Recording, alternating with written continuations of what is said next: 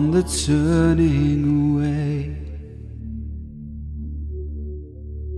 from the pale and downtrodden. If you have a moment today, head on to Google, type in the name Saint Simeon Stylites, and you'll discover this man who became a Christian as a teenager in around 400 AD and adopted this very strict way of doing his faith. So strict, in fact, so extreme that after living in a monastery for a few years, the monks asked him to leave because he was too extreme in the way he expressed his faith. But these outrageous acts of faith that he did started attracting people. People would come from miles around to see him stand upright for days on end without moving in prayer, or fast from all food and water for 40 days as he prayed. And people would come and ask him for advice, and eventually he got so sick of it, so sick of people, that he jumped up onto a pole, like a platform, and lived out 37 years on that pole. Every hour of every day and night, he stayed on top of that pillar until he died, alone on top of that pillar.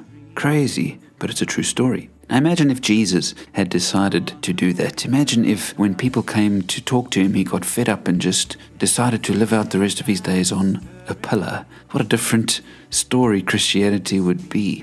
But that is not the way of Jesus. Jesus was concerned with people's lives. Jesus loved people and he immersed himself in the lives of people, even though they could be imperfect and they could be draining. He invested his life not so much in these outrageous feats of spiritual discipline, but he invested himself in people. And so, as the week begins, I wonder if you and I do what Simeon Stylites did on our couches. We withdraw from people instead of investing in them. Jesus' life was a life focused on others.